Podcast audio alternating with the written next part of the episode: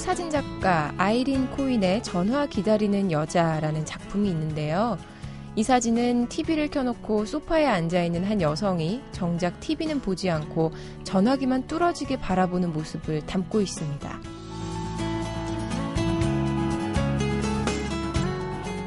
우리도 이 사진 속 주인공처럼 종종 전화 기다리는 사람이 되곤 하지요. 그 전화를 기다리는 대상은 내가 만나야 하거나 만나고 싶은 특정 인물일 때도 있지만요. 때로는 아무나 누구든 나에게 전화 걸어주기만을 기다릴 때도 있습니다. 누군가가 나를 문득 떠올려주고 그리워해주기를. 그래서 지금 나를 찾는 전화벨이 어서 울리기를 바라는 마음. 주말이면 특히 더 짙어지는 기다림인 것 같은데요. 여러분, 오늘 아침부터 누구의 전화를 기다리고 계신가요? 그런 반가운 전화 같은 사람이 되고 싶네요. 안녕하세요. 매거진톡, 저는 서현진입니다.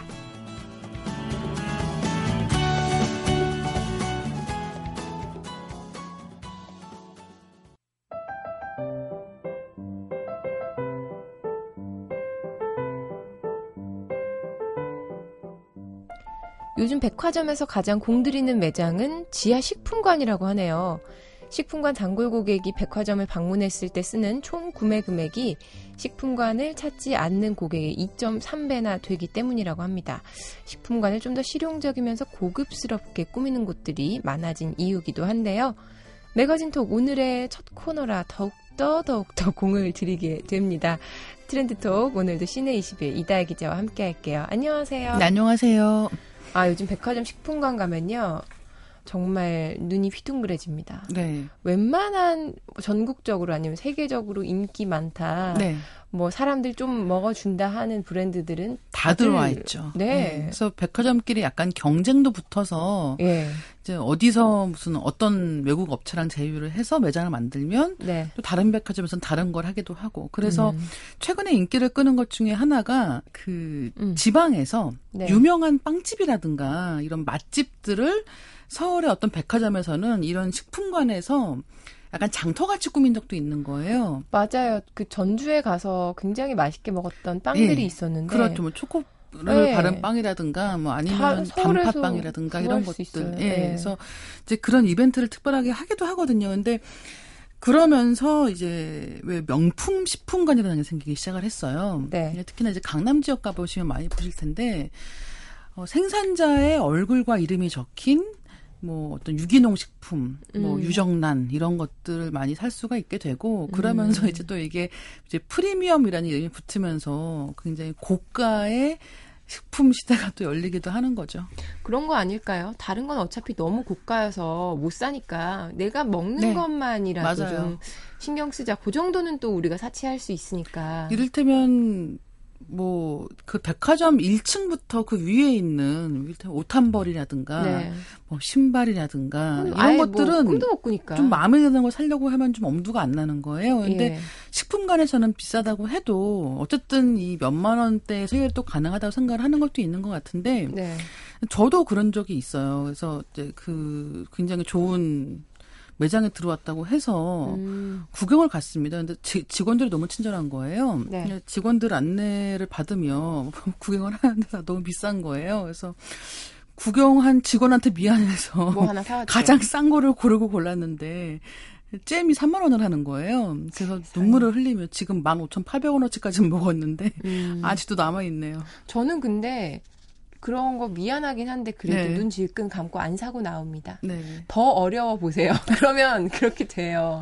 막 마이너스 봐요. 통장이 막 있고 이러면 나중에 이 얘기를 하면서 아 이게 허세였구나라는 거를 뒤늦게 깨달았어요. 허세를 아직 못 벗었어요. 우리 기자님도.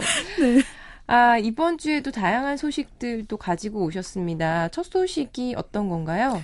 신혼여행 취소 시 물어야 되는 위약금이 너무 많다라는 이야기입니다. 질병, 신체 이상, 친족 사망 이런 여행할 수 없는 상황이 발생을 해서 계약을 해지하려 해도 특약을 이유로 환급을 거부하거나 지나치게 많은 위약금을 요구한 사례가 많다라는 건데요. 네. 이를테면 결혼을 앞두고 신혼여행 비용 830만 원을 지급을 했는데 문제는 여행을 떠나기로 한 날 배우자의 몸이 좋지 않아서 아이고야. 응급실로 실려가고 수술까지 받았다는 거죠. 네. 결국은 신혼여행을 취소하고 이제 환급을 요구를 했는데 네. 이제 특약을 이유로 해서 이런 요구가 거절당했다라는 사례가 있고 그러면서 이제 얘기가 됐는데 20일 한국 소비자원에 따르면 최근 3년간 이렇게 신혼여행 준비 과정에서 발생한 소비자 피해가 274건에 달하고 네.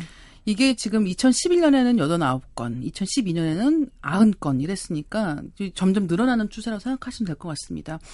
근데 문제는 신혼여행이 되게 일생에 한 번 간다고 생각하잖아요. 처음 네. 갈 때는. 그렇기 때문에 못 가본 곳에 큰돈 들여서 좋은 곳에 간다고 생각을 하기 때문에 사실 다른 어떤 여행보다도 큰 비용을 지불을 하는 경우가 많이 있고 문제는 이제 이게 일정대로 되지 않는 경우인 거예요. 그래서 가장 많은 사례가 뭐냐면 네. 아마 주변에도 있으실 것 같은데 결혼 준비를 하다가 임신 사실을 아는 거예요. 헉? 그래서 이제 그 만약에 뭐 신부 나이가 좀 있거나 아니면은 뭐 이러저러한 이유 때문에 병원에 가서 얘기를 해봤더니 네. 조산 위험이 있으니까 아이고. 너무 무리한 여행을 하지 말라고 하는 거죠. 그래서 원래 무슨 해외 어디로 뭐 배낭여행을 간다든가 좀 길게 일정을 잡았던 사람들이 부랴부랴 뭐 제주도로 간다든가 가까운 휴양지로 떠나려고 해도 이 문제는 특약 때문에 위약금 발생이 너무 많다는 거죠. 특약이 뭐예요? 그냥 보통 여행이라고 하면 네. 그게 어느 정도 허용이 되는 게 신혼여행이라는 프리미엄이 붙어서 안 되는 겁니까? 그렇진 않고 이 여행 상품 자체에 이 환급받기가 어려운 경우가 너무 많다는 건데 이런 피해 사례 중에서 이 특약에 의한 과다한 위약금 요구가 48.9%로 가장 많았고 네. 여행 일정을 임의로 변경하거나 쇼핑 강요 및 추가 요금 징수 이거 참 많이 당해보셨을 거예요. 쇼핑 강요는 그냥 싫어요 하면 안 되는 거 그게 안 되는 거예요. 그러니까 현지에서 이를테면 버스를 싫다고요. 타고 네, 가서 내려놓는 거예요. 근데 가보시면 그 쇼핑몰을 구경하는 거 말고는 그 거기서 할 수 있는 게 아무것도 없습니다. 거기서 그냥 아이스크림 하나 먹고 아무것도 안 해요. 그렇죠. 근데 아이스크림도 안 파는 거죠. 제가 불과 몇 달 전에 중국 갔다가도 당했는데. 그런 데가 있다고요? 네. 그래서 이제 이 설명을 다 들어야 되는 거죠. 그리고 네. 이 설명을 들은 다음에는 누군가 물건을 살 때까지 이동도 하지 않는 경우도 있어요. 와, 진짜. 그러니까 이를테면 이렇게 젊은 사람들이 많이 속해 있는 경우는 자양강장제 아무리 보여줘도 안 사거든요. 근데 네. 이제 누군가 살 때까지는 시간을 정말 많이 끄는 거죠. 근데 아니, 이런 젊음 자체가 자양강장제인데 뭘 꼭 따로 먹어요. 그렇죠. 그런 말씀을 저도 해드리고 싶었지만 약간 무서워서 꾹 참았는데요. 네. 그래서 저랑 오스트리아 청년하고 둘이서 계속 네가 사람이요. 부유한 코리안이 살아. 부유한 오스트리안이 살아. 그러면서 왜냐하면 관광객이 비수기라서 3명밖에 없었거든요. 그래서 이런 경우도 정말 많고 그다음에 여권, 비자, 항공권에 관련한 안내가 미흡해서 나중에 뭐 공항 갔더니 무슨 비자 문제가 있어서 갑자기 출국이 안 된다더라. 근데 그런 안내가 충분치 않았다. 이런 경우도 굉장히 많이 있는 거죠. 근데 지금 말씀드린 것 같이 뭐 어느 정도의 부주의라든가 아니면 저가 상품이기 때문에 그런 식의 쇼핑 코스가 들어가 있는 걸 감수한다든가 이런 건 어쩔 수 없다고 하더라도 네. 지금 말씀드린 것 같이 뭐 건강상의 이유라든가 정말 무슨 친족 사망이라든가 갑작스러운 우한 때문에 아니면 그런 건강을 조심해야 되는 이유 때문에 일정을 네. 바꾸는 경우조차도 이제 특약을 이유로 해서 이 특약이라는 것도 적용하는 게 너무 약간 아전인수격인 경우가 많은 거예요. 누구를 그래서, 위한 특약이고 누구를 위한 뭔가 규칙인지 모르겠네요. 그렇죠. 그래서 상담을 해보면 그러니까 이래서 이번에 돈을 환불받아야 되는데 안 된다고 합니다라고 해서 이제 물어보면 누구는 환불된다고 하고 누구는 안 된다고 하고 근데 이제 여행사에서는 네. 뭐 어느 정도의 위약금을 감수하라고 하는데 그 액수가 너무 많고 이런 경우도 굉장히 많은 거죠. 그래서 자꾸 목소리가 커지는 거라고요. 소비자들이. 그렇죠. 정말 그래서 제가 소비자 보호원에 나 신고할 거야 뭐 이러면서 하면 또 뭐 이번 한 번만 특별히 저희가 이런 경우도 있단 말이에요. 그렇죠. 근데 이제 물론 이 상거래라고 하는 게 뭐 네. 사는 쪽이나 파는 쪽에 서로의 어느 정도의 이해를 존중하는 게 맞겠지만 이제 이런 특히나 이제 결혼식 관련한 경우는 많은 분들이 거잖아요. 그렇죠. 네. 네. 이게 워낙 경사스러운 일이고 좋은 일이니까 이런 문제랑 관련해서 큰 소리 내고 싶어하지 않는 경우가 굉장히 많아요. 부정타기 하고 싶지 않아요. 예. 네. 근데 그런 걸 좀 악용한다는 느낌조차도 받는 일이 드물지 않은 거죠. 그래서 저는 늘 생각한 게 나중에 결혼을 하게 되면 언젠가 신혼여행을 이제 갈 거 아닙니까? 네. 그때 신혼여행이라고 하지 않고 그냥 일반 여행이라고 하고 예약을 해야겠다. 왜요? 근데 이제 보통은 그런 여행지가 정해져 있어가지고 비행을 네. 탔는데 모든 승객들이 커플티를 입고 앉아서 그런 경우가 있어요. 네. 아, 그 생각을 못했네. 제가 결혼식 하실 때 기대할게요. 머리를 쓴다고 썼는데 네. 그렇군요. 자, 다음 소식은 좀 안타까운 소식입니다. 많은 분들이 기대하셨을 텐데 네. 예, 정말 뭐 전설 그 자체라고 할 수 있는 비틀즈의 멤버 폴 맥카트니의 한국 공연이 결국 취소됐습니다. 예. 공연 주최 측은 오늘 28일 서울 잠실 종합운동장 주 경기장에서 열릴 예정이었던 맥카트니의 첫 한국 공연이 이제 아티스트의 건강 문제로 취소됐다라고 이제 밝혔는데요. 네. 이에 앞서서 일본 공연도 이미 취소가 됐었어요. 그래서 바이러스성 염증에 따른 건강 악화를 이유로 일본 공연을 모두 취소한 맥카트니가 절대 네. 안정이 필요하다는 이유 중에 광고에 따라서 공연 일정을 모두 취소했다라고 하고 뭐 이후에 다시 일정을 잡는다는 얘기도 있기는 하지만 네. 아직은 뭐 알 수가 없는 거죠. 연세가 좀 많으시죠? 71살. 네, 맞아요. 이게 만 나이일 거 아닙니까? 그렇죠. 그러면 이게 영국식 스타일 나이일 테니까 한 73세 정도 되셨겠네요. 한국 네. 나이로는.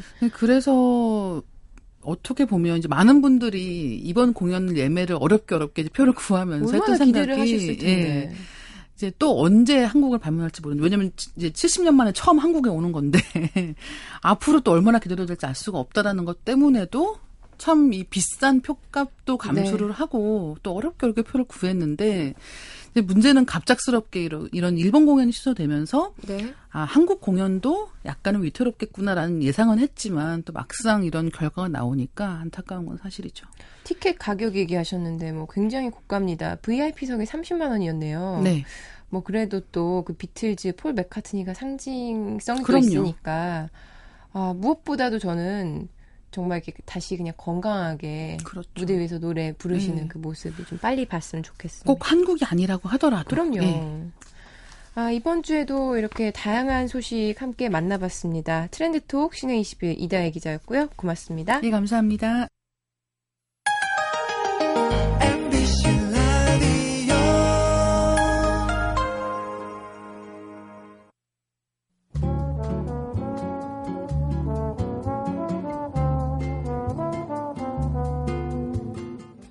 긴 상이 있다. 한 아름에 잡히지 않아 같이 들어야 한다.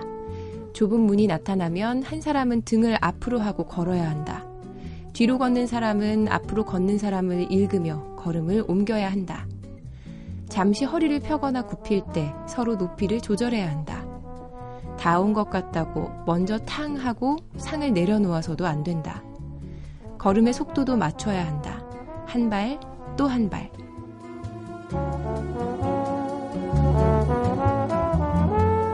한민복 시인의 시 부부를 읽어드렸는데요. 지난 21일 부부의 날을 맞아서 한 은퇴연구소가 부부 은퇴생활 기대와 현실이라는 보고서를 발표했습니다. 남편이 외벌이인 비은퇴 부부 백상과 역시 남편이 외벌이였던 은퇴자 부부 백상 이렇게 총 400명을 대상으로 조사를 했더니요. 비은퇴자의 아내는 남편의 은퇴 후 예상되는 어려움으로 남편의 끼니 챙기기를 1위로 꼽았다고 합니다. 반면에 정작 은퇴한 남편을 둔 아내들은 남편의 잔소리가 가장 괴롭다고 대답했다고 하네요. 삼식이 남편이 제일 싫을 줄 알았는데 겪어보니까 잔소리하는 남편이 견디기 가장 어렵다는 건요. 남편 뒷바라지보다 정서적으로 부대끼는 게 더 어렵다는 그런 얘기 아닐까요? 긴 상을 양쪽에 들고 한 발 한 발 걸음의 속도를 맞춰가는 부부라면 서로에게 짜증내는 잔소리가 아니라 서로를 챙겨주는 아름다운 잔소리를 나눌 거라 믿습니다. 노래 들을게요. 아이유, 임수롱이 함께합니다. 잔소리.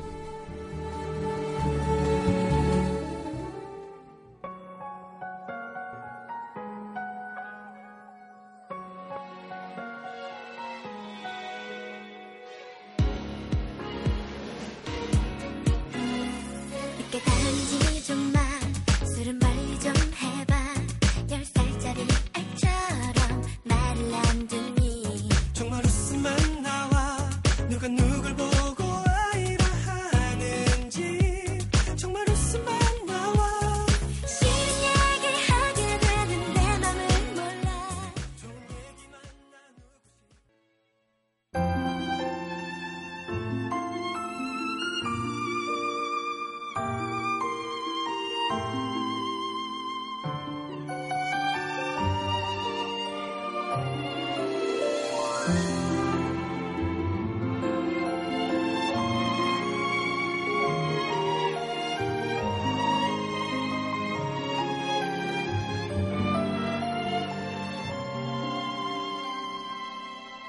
라디오 매거진톡 서현진입니다. 이제 브라질 월드컵이 채 3주도 남지 않았습니다. 해외 유명 베팅 업체들이 발표한 월드컵 우승국 배당률은 대략 브라질, 아르헨티나, 독일, 스페인 순인데요. 저는 세계적인 도박사들보다도 이분의 예측 한번 믿어보려고요. MBC 스포츠 플러스의 우승 예측 쪽집게 PD 임영환 프로듀서와 함께합니다. 안녕하세요. 씁쓸하네요. 왜요? 우승 예측 쪽집게 PD 네. 마음에 들지 않으세요? 네, 와이프한테는 네. 너 그거 정리식 펀드 넣는 펀드 또 맨날 이상한 거 찍어갖고 집에 수익률을 받아내면서 이런 건 잘하냐고. 왜 이런 건 잘하냐고. 네. 그 독일 월드컵 때 활약했던 문어 생각나네요. 문어를 키워야 될까? 그러니까요. 들기 전에. 지금 정말 우리도 네. 이렇게 우스갯소리 얘기하지만 많은 분들, 전 세계 축구 팬들이 이런저런 예측과 또 기대에 들떠 있을 것 같습니다. 아, 우리나라는 이번 올림픽에서 H조에 속해 있네요. 그렇죠. 전력 네. 분석부터 한번 시작해볼까요? 많은 기사가 나서 이제 여러분들도 많이 알고 계실 텐데요. 네. 전 조금 이제 여러분들이 다 편하게 더 이해하실 수 있게 좀 쉽게 한번 가보려고 그러는데 예. 가장 이제 사람들의 마음에 와닿는 이 FIFA 랭킹부터 보면 우리나라가 55위, 알제리가 25위, 러시아가 18위, 그리고 벨기아가 12위예요. 저는 궁금한 게 네. 피파 랭킹은 항상 왜 우리나라는 이렇게 낮을까요? 이게 이제 A매치 횟수도 횟수고 네. 그다음에 상위 국가를 좀 꺾어줘야 이게 되는 것인데 우리나라는 그런 능력에서는 조금 떨어지는 것 같아요. 예, 그래서 근데 순위가 이게 월드컵 본선 출전 국가 중에 호주가 제일 낮고요. 네. 우리가 뒤에서 두 번째인데요. 근데 이게 그래서 야 우리나라 너무 못하는 거 아니냐 이렇게 생각할 수도 있지만 순위는 순위일 뿐. 지난 평가전에서 우리 대한민국은 랭킹 10위 그리스를 더 꺾은 바도 있기 때문에 그럼요. 너무 순위에 연연하지 않으셔도 되고 참고로 알제리가 랭킹 25위인데 네. 이 저만큼이나 이 예측으로 먹고 사는 라스베가스 도박사들의 우승 확률은 우리가 알제리보다 더 높습니다. 알제리가 이렇게 높은지도 몰랐네요. 그렇죠. 예, 네. 알제리는 아프리카 쪽에서 이제 MH 가 좋았으니까 순위가 높아진 건데 이거는 그래서 크게 중요하지 않다고 생각이 들고 최근에 네. 그 홍 감독께서 엔트리를 드디어 발표를 하셨는데 홍 감독이 발표한 최종 엔트리 명단에 담긴 홍 감독의 철학을 보면 네. 이 55위라는 숫자상의 랭킹을 뛰어넘어서 첫 원정 8강을 실현하겠다는 야망이 담겨 있는 걸로 보입니다. 근데 야망이 담겨 있다고 말씀을 하셨지만 그래도 이 엔트리에 동의하지 못하는 사람들도 많고 있죠. 또 이렇게 말이 많더라고요. 왜냐하면 이제 홍 감독이 대표팀 선발 제1 원칙으로 소속팀에서 네. 많은 경기를 뛰어서 경기력을 유지해야 된다라는 원칙을 걸었었는데 우선은 박주영 선수를 선발함으로써 그 원칙을 깬 게 되거든요. 네. 왜냐하면 박주영 선수가 그걸 경기를 못 뛰었거든요. 그런데 이제 왜 원칙을 그렇게 해놓고 했냐라고 하지만 저는 홍 감독의 원칙보다도 우선 대표팀 선발의 원칙이 뭐냐고 보면 사실은 감독이 뽑고 싶은 선수를 뽑는 게 맞거든요. 저는 그 결과에 대한 책임을 아직 홍 감독이 지면 되는 것이지 우선 선발 이미 된 마당에 그걸 왈가왈부하는 건 좀 그렇다고 치고 네. 다른 걸 하나 더 보게 되면 박지성 선수가 은퇴를 했잖아요. 그렇죠. 근데 홍명호 감독이 사실은 박지성 선수를 대표팀에 넣고 싶어 했거든요. 안정환 선수가 34살 나이에 마지막 월드컵을 뛴 것처럼 사실 홍명호 감독도 본인이 사실 2002 월드컵 때 제일 최고참으로서 팀이 있었기 때문에 네. 베테랑 선수가 팀이 어떤 역할을 할 수 있는지 누구보다 잘 아는 감독이라서 사실 박지성 선수를 넣고 싶어 했는데 안 됐잖아요. 박지성 선수 스스로가 사실 고사했기 때문에 그런 상황에서는 제가 홍명호 감독이었다 하더라도 박주영 선수를 선발할 수밖에 없었겠다라는 생각이 들고 박주영 선수가 또 그리스 평가전에서 박주영다운 능력을 보여줬기 때문에 네. 선발할 만한 그런 명분은 저는 있었다고 생각을 합니다. 이미 선발된 마다 이제 거기에 대해서는 이제 아무도 왈가왈부하지 말아야 되겠죠. 네. 말겠습니다. 그럴게요. 네. 네, 활약을 지켜보겠습니다. 네, 네. 박지성 선수 정말 멘토가 좀 되어줬으면 좋았을 텐데 아쉬운 점 그런 게 좀 있긴 있어요. 네네. 첫 경기에서 만날 러시아 우선 보죠. 어떤 전력을 갖고 있나요? 이제 우리나라가 이제 8번 연속 월드컵을 진출하다 보니까 어느새 이 만나는 나라들이 낯선 나라들이 별로 없어졌어요. 웬만하면 다 붙어봤죠. 붙어봤거나 네. 아니면은 그쪽 코칭 스텝 우리가 아는 얼굴이 있거나 이렇게 되는 것인데 자 러시아 하면은 또 우리가 가장 그 유명한 우리나라의 외국 감독이 히딩크 감독이 한때 러시아 감독이기도 네. 하셨고 그 다음에 히딩크 감독 다음에 또 우리나라 월드컵 대표팀 감독이기도 했던 아드보카트 감독도 사실 러시아 감독을 한 적이 있었거든요. 몰랐네요. 그래서, 네네네. 그래서 러시아는 사실은 여러 가지 우리나라 인연이 있는 그런 곳인데, 히딩크 감독이 러시아 대표팀을 이끌고 유로 2008에서 정말 대단한 성공을 거뒀었어요. 그때 이제 잘했던 선수들이 서유럽 쪽 리그에 가서 사실은 엄청난 돈을 꿈꾸고 가서 활약을 했는데, 네. 이 선수들이 수년 전부터 이제 다 돌아왔거든요, 러시아 리그로.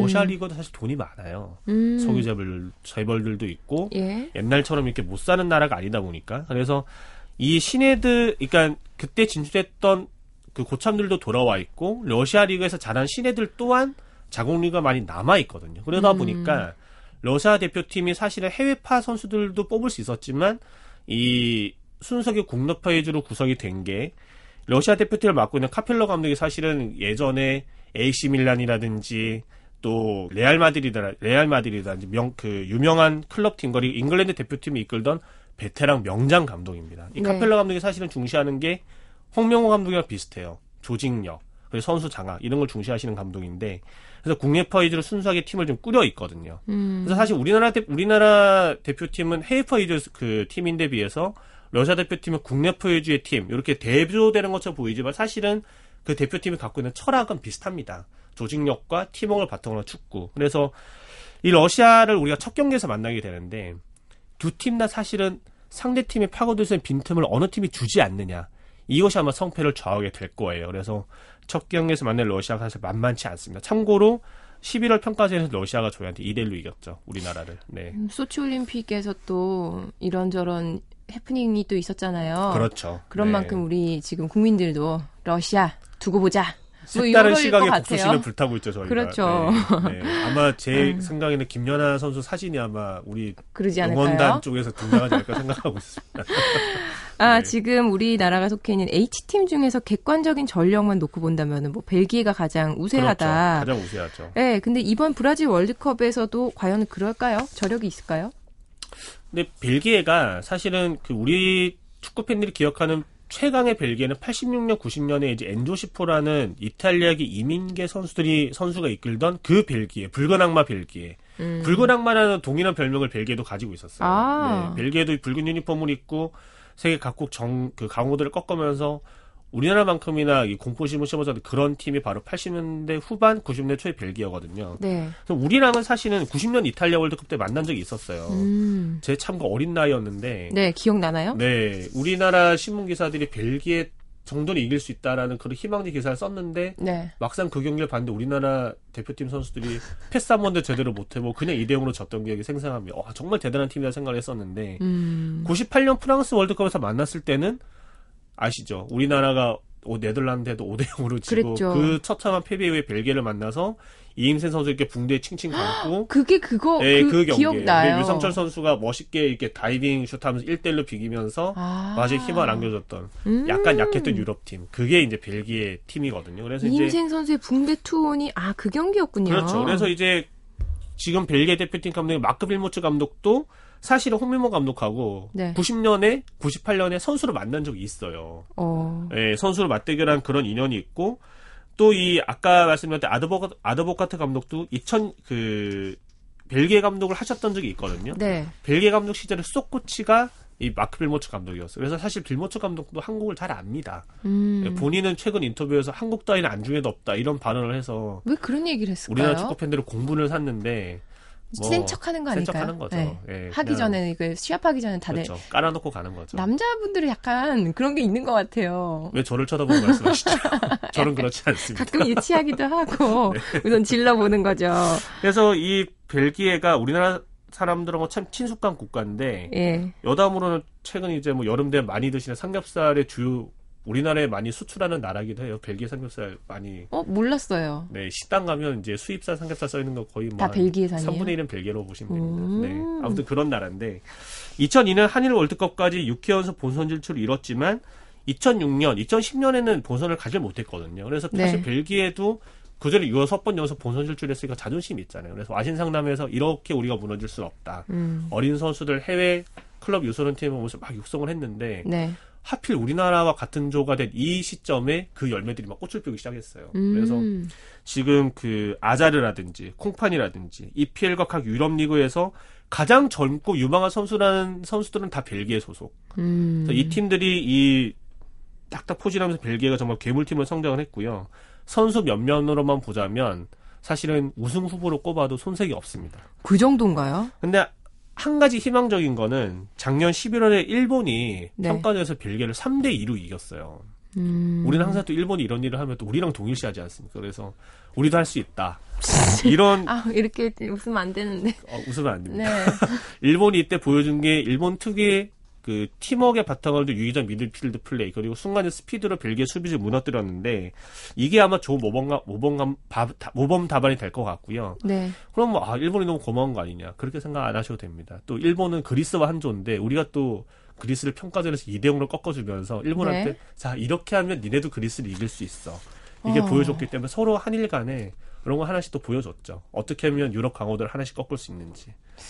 기대를 해보겠습니다. 네. H조의 최약체 팀으로 꼽히는 게 바로 알제리인데 저는 알제리 하면은 그 프랑스의 그 지단 선수의 고향 아닌가요? 어떻게 아셨죠? 아니 그래서 알제리계 이민자가 프랑스에 많잖아요. 맞아요. 네. 근데 그런 분들이 굉장히 뭐 정치, 문화, 스포츠 쪽으로 두각을 나타내는 분들도 많다. 뭐 이런 기사 같은 걸 본 적이 있는 것 같아요. 그래서 이제 98년 프랑스 월드컵 할 때 이제 그때부터가 프랑스 축구팀에 대해서 우리나라 사람들이 친숙해질 때인데 네. 제 주변에 분들 아니 프랑스 유럽인데 왜 이렇게 흑인 선수들이 많아 이렇게 저한테 맞아요. 의아하게 생각하신 분들이 있었어요. 근데 이제 프랑스가 아프리카 쪽 옛날에 식민지가 많았잖아요. 그래서 네. 프랑스에 아프리카계 이주한 그렇죠. 사람들이 많아서 방금 말씀하신 지단의 고국이 알제리 맞습니다. 근데 이제 뭐 그쪽에서는 좀 불행한 일이지만 우리나라에서 반갑게도 요즘 알제리에 항상 월드컵 전이 되면 아프리카 팀 특유의 이 자중질환들이 일어나요. 자기네들끼리 싸우고 뭐 무슨 일이 있어요? 그래서 최근에 알제리 대표팀 어떤 일이 있었냐면 항상 그 대표팀의 감독을 좀 계약 기간 늘려줘야 거기는 레임덕 현상이 일어나지 않고 좀 선수들이 잘 따라가거든요. 근데 네. 지금 감독을 맡고 있는 할리우지치 감독하고 재계약을 해주지 않았어요. 그래서 감독이 그럼 선수들이 내 말을 뭘 믿고 따르겠냐 불만이 가득 찬 상황에 최근에 최종 엔트리 발표는 기자회견에서 폭탄 발언을 했습니다. 뭐라고 하셨어요? 일부 선수 에이전트들이 선수 선발이 되려고 나한테 뇌물을 제공하려는 시도가 있었다. 나라마다 그런 일은 다 있군요. 왜냐하면 이제 아프리카 선수들의 로망은 대표 선수가 돼서 자기의 위치를 올린 다음에 유럽 리그 가가지고 뛰면서 돈을 번다. 이게 자기 인생 목표거든요. 그래서 네. 이제 에이전트들 통해서 어떻게든 대표팀 선수 명단에 넣으려는 그거에 사실은 시도가 있었는데 그걸 뇌물을 통해서 하려는 시도가 있었다. 그래서 본인 나는 깨끗한 감독이고 당신네들 협회가 문제가 있어. 이런 발언을 함으로써 지금 협회와 감독 간에 알력이 벌어지고 있다는 걸 만천에 공표해버렸죠. 월드컵을 앞두고 지금 이런 상황이기 때문에 팀워크가 좋을 리는 없습니다. 그렇겠네요. 네, 그래서 항상 그 우리가 이제 좀 재물로 삼아야 되는 팀이 한 팀은 항상 있어야 되는데 이번 월드컵에서는 알제리를 두 번째 경기에서 반드시 잡아야 첫 번째 경기 러시아와 최소한 비기고 알제리를 잡고 나서 네. 리그 조 최강인 벨기에와 지금 대결하는 게 우리나라 대표팀의 청사진이 아닐까 이렇게 생각하고 있어요. 벨기에랑은 비겨주고 첫 뭐 러시아랑 비겨주고 네. 알제리한테는 반드시 이기고 벨기에랑 조금 편한 상태에서 붙는 거죠. 아, 자, 시나리오대로 돼야 될 텐데 말이죠. 저희는 항상 또 이 마지막 네. 이 확률 이 계산에 또 다들 천재들이지 않습니까? 맞아요. 올해는 안 해야 될 텐데 할 것 같아서. 아, 참 재밌습니다. 네. 일단 뭐 저 추첨은 나쁘지 않다 이런 평들이 많은데 네. 임영환 PD는 어떻게 전망하세요? 저도 뭐 이 정도 추첨 조 추첨은 꿀조 추첨이다 생각하고요. 네. 왜냐하면 이 항상 다른 대륙에서 열리는 경기에 좀 약해. 그러니까 남미 팀은 유럽에서 열리는 월드컵이 좀 약하고. 그럴 수밖에 유럽 없는 팀은 적응하기 힘들잖아요. 그렇죠. 체력적으로. 그렇죠. 그리고 또 이 시차가 바뀌는 것도 있고 네. 기후가 적응이 안 되기 때문에. 이번에 월드컵 열린 브라질은 좀 덥고 습한 나라잖아요. 쉽게 얘기해서 뛰기가 우리나라 같네요. 더워요. 열악해요. 우리나라도 열악한데 강하지만 유럽 팀들은 열악한데 강하지 않아요. 제 동계올림픽 때 했던 말 기억하세요? 열악한 링크. 열악한 곳에서 우리 체력들이 제일 강합니다. 그렇습니다. 네. 이 유럽 선수들은 워낙 또 선진국 선수들은 그 선진국 시스템에만 길들여져 있어가지고 94년 미국 월드컵에서 우리 그 홍명보 감독이 두 골을 터뜨렸는데 그게 더위에 고전하던 독일, 네. 스페인전에서 후반에 다 터뜨린 골이거든요. 이야, 그 대단한 독일과 스페인을 상대로. 그게 지금 추진 선수 뛰고 있는 댈러스 지역이었는데 네. 여름 기온 온도가 35에서 40도 왔다 갔다 하거든요. 더우면서 또 습하기까지 하면 정말 그럼요. 이제 힘들죠. 저는 혹독한 기후가 찾아와서 우리나라 대표팀 선전하는 장면을 봤으면 좋겠어요. 네. 제가 안 뛴다고 지금 너무 막말하죠. 그러니까요. 우리 선수들 기대를 해보겠습니다. 네. NBA 소식도 좀 짧게 부탁드려요. 대부분의 메이저 스포츠 종목이 다 이제 우승팀이 결정이 됐지만 이제 NBA 한 종목만 아직 네. 우승팀이 결정이 되지 않고 동부 컨퍼런스, 서부 컨퍼런스 결승이 벌어지고 있거든요. 예. 근데 뭐 여러분들이 가장 관심 있을 만한 건 제가 보기엔 동부 컨퍼런스 같아요. 이제 사람들이 NBA를 기억하는 건 이제 옛날 시카고 마이클 조던인데 네. 지금의 NBA에서는 마이애미의 르브론 제임스 선수가 아무래도 비슷한 위치에 있거든요. 그런데 리그 3연패에 도전합니다. 지난 시즌, 지지난 시즌 마이애미가 이제 르브론 제임스 활약의 힘으로 우승을 했기 때문에 지금 동부 컨퍼런스 인디애나 페이서스와 결승을 벌이고 있는데 제가 짧게 2년 활동을 했었던 동네가 지금 인디애나폴리스, 인디애나 페이서스의 홈구장이거든요. 이게 네. 인디애나가 이 농구의 발상지예요. 그래서 가면 어린애들도 어릴 때부터 드리블하고 놀아요. 그런 동네입니다. 그래서 시카고 불스 시절에도 마이클 조던이 인디애나 페이서스에 항상 고전을 했거든요. 레지 밀러라는 선수가 있어가지고 항상 시카고를 괴롭혔었는데 지금은 마이애미를 마지막까지 괴롭히는 팀은 인디애나 페이서스예요. 끈끈한 팀워크 바탕으로 그 르브론 제임스와 드웨인 웨이드가 버티는 마이애미에 끝까지 대항하고 있습니다. 지금 인디애나에서 1승 1패로 이제 마무리했고요. 네. 마이애미로 가서 지금 이제 동부 컨퍼런스 결승을 벌이고 있는데 뭐 제 사심이긴 하지만 이번에는 끈끈한 팀워크의 인디애나가 좀 르브론 제임스와 마이애미의 콧대를 한번 꺾어줬으면 하는 바람이 있습니다. 뭐 그 지역 주민들도 자부심이 대단할 것 같네요. 그럼요. 예. 예. 아, 오늘도 뭐 다양한 스포츠 소식 알아봤습니다. 너무 재밌었고요. 특히 이제 브라질 월드컵을 앞두고 아, 요걸 안 여쭤봤네요. 그러니까 어떤 팀이 우승할 것 같아요? 임피님 쪽집게로 이렇게 딱 집어주셔야죠. 저는 메시의 팬이긴 한데요. 네. 사심을 접고 객관적으로 여러분은 만약에 여러분들이 뭔가의 뭐 주변 분들하고 다만 4개라도 하신다면 네. 가장 유력한 팀은 아무래도 홈팀이 브라질이죠. 무조건 브라질. 네, 이 자기 동네 앞마당에서 펼쳐지는 삼바 축구를 막을 팀이 있을까? 저는 없다고 봅니다. 그러네요. 네. 아, 정말 재밌을 것 같습니다. 기대됩니다. 이번 주에도 즐거웠고요. 5월의 스포츠톡 임영환 프로듀서와 함께했습니다. 고맙습니다. 감사합니다.